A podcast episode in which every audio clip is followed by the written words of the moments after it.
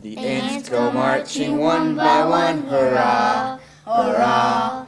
The ants go marching one by one, hurrah, hurrah. The ants go marching one by one, the little one stops to suck his thumb, and they all go marching down to the ground to get out of the rain.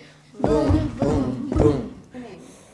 Hi, I'm Aileen with Ant TV, and I'm here to talk about the life cycle of an ant. Do you know what a life cycle of an ant is? It is the the changes it goes through from baby to adult. We start as babies, then kids, at last adults. And an ant cycle has four stages. First, the queen lays hundreds of eggs. Second, the eggs hatch into larvae. The third, the larva grows several times bigger and turns into pupa. Finally, an adult ant emerges from pupa and goes right to work. Now here's Destiny with Habitat. Thank you, Aileen. Do you know all about ants? Well, do you know about an ant's habitat? Well, I'm here to tell you. Habitat means where you live. For example, you live in a house. That's right. That's your habitat. Pretty cool, right? Ants live on roads, your house, soil, underground. Oh yeah, and they live in logs. Their homes are called nests. People also call them cavities. You know, like in your teeth. The only place ants don't like is in Antarctica because it's way too cold there. They would freeze to death. Now you know all there is to know about habitat. Now it's time for John with food water. Food and water. Thank you, Destiny. I am John. I am here to tell you about how ants get their food and water. Remember, food is what we eat to get energy, and all living things need water to survive. Ants get water for, from flower, some honey pot, and ants from store juice called honeydew. Other ants will squeeze the honey pot ants and drink a little drop. Now, how about food? Ants love sweets. That that's why if you drop a piece of candy on the ground, you are likely to find a ant eating it later on. Ants also eat oil, insects, plants, proteins, which is mainly meat or beans, and se- seeds. Now it's now it's now it's time for Louise with needs. Now it's time for Louise with, with needs. Ants need shelter and air. Thank you, John. Hi, my name is Luis. I'll tell you all about ants, shelter, and how they breathe. Ants live everywhere except Antarctica. Ants live underground in in our trash, in people's homes, hidden in the woods, and and everywhere outside. Ants live in colonies called nests or hives.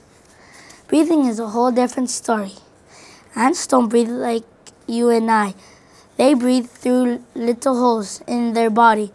These hole, uh, holes are called nodes. They take in air and take and and breathe out air. Now he is flowing with food chain.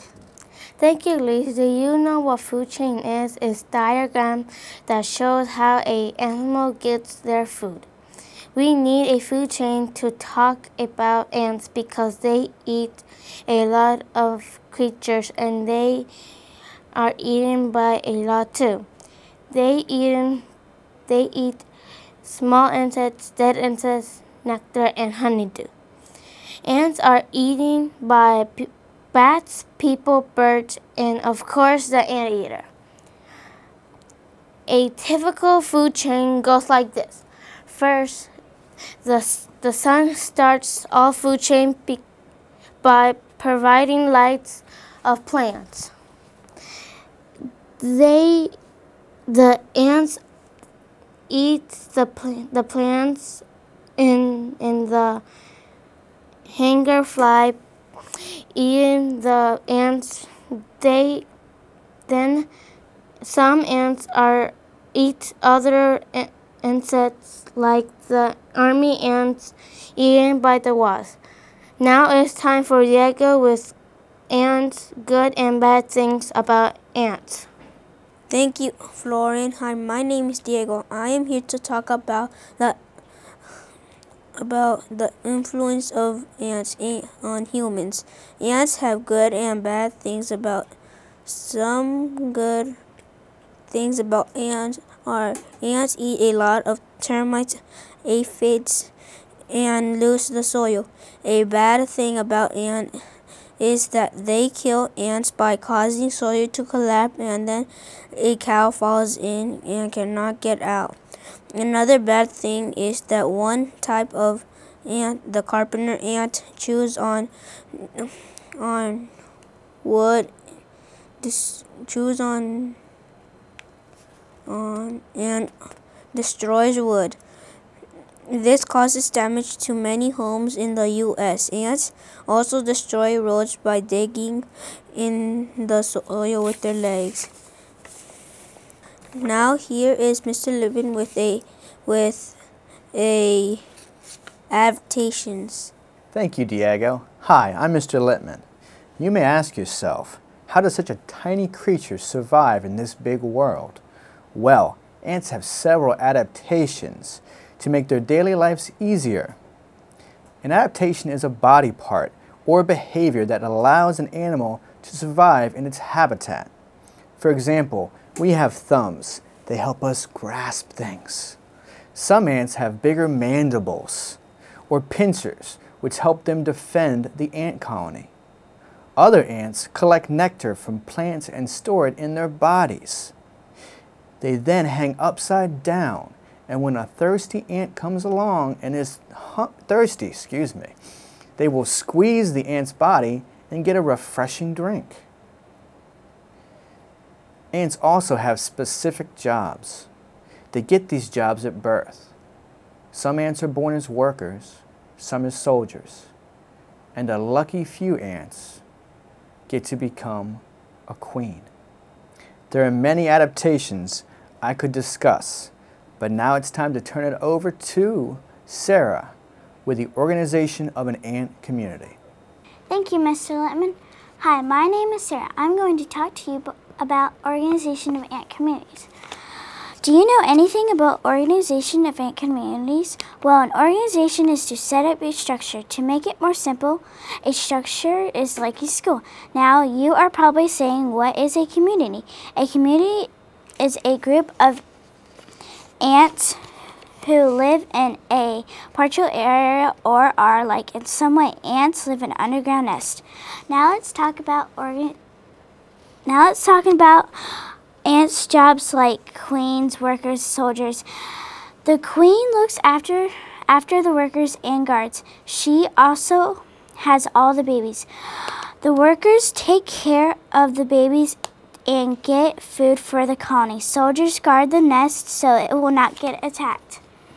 I'm going to give you more details. The girl ants do all the jobs, and the boy ants only have to become a dad. Do you do you think that is weird? I do. But now it is time to sign off. Sign off. I am Sarah, live from Ant TV. The ants go marching two by two, hurrah, hurrah. The ants go marching two by two, hurrah, hurrah. The ants go marching two by two, the little one stops to tie his shoe. They all go marching down to the ground to get out of the rain. Boom, boom, boom. The ants go marching three by three, hurrah.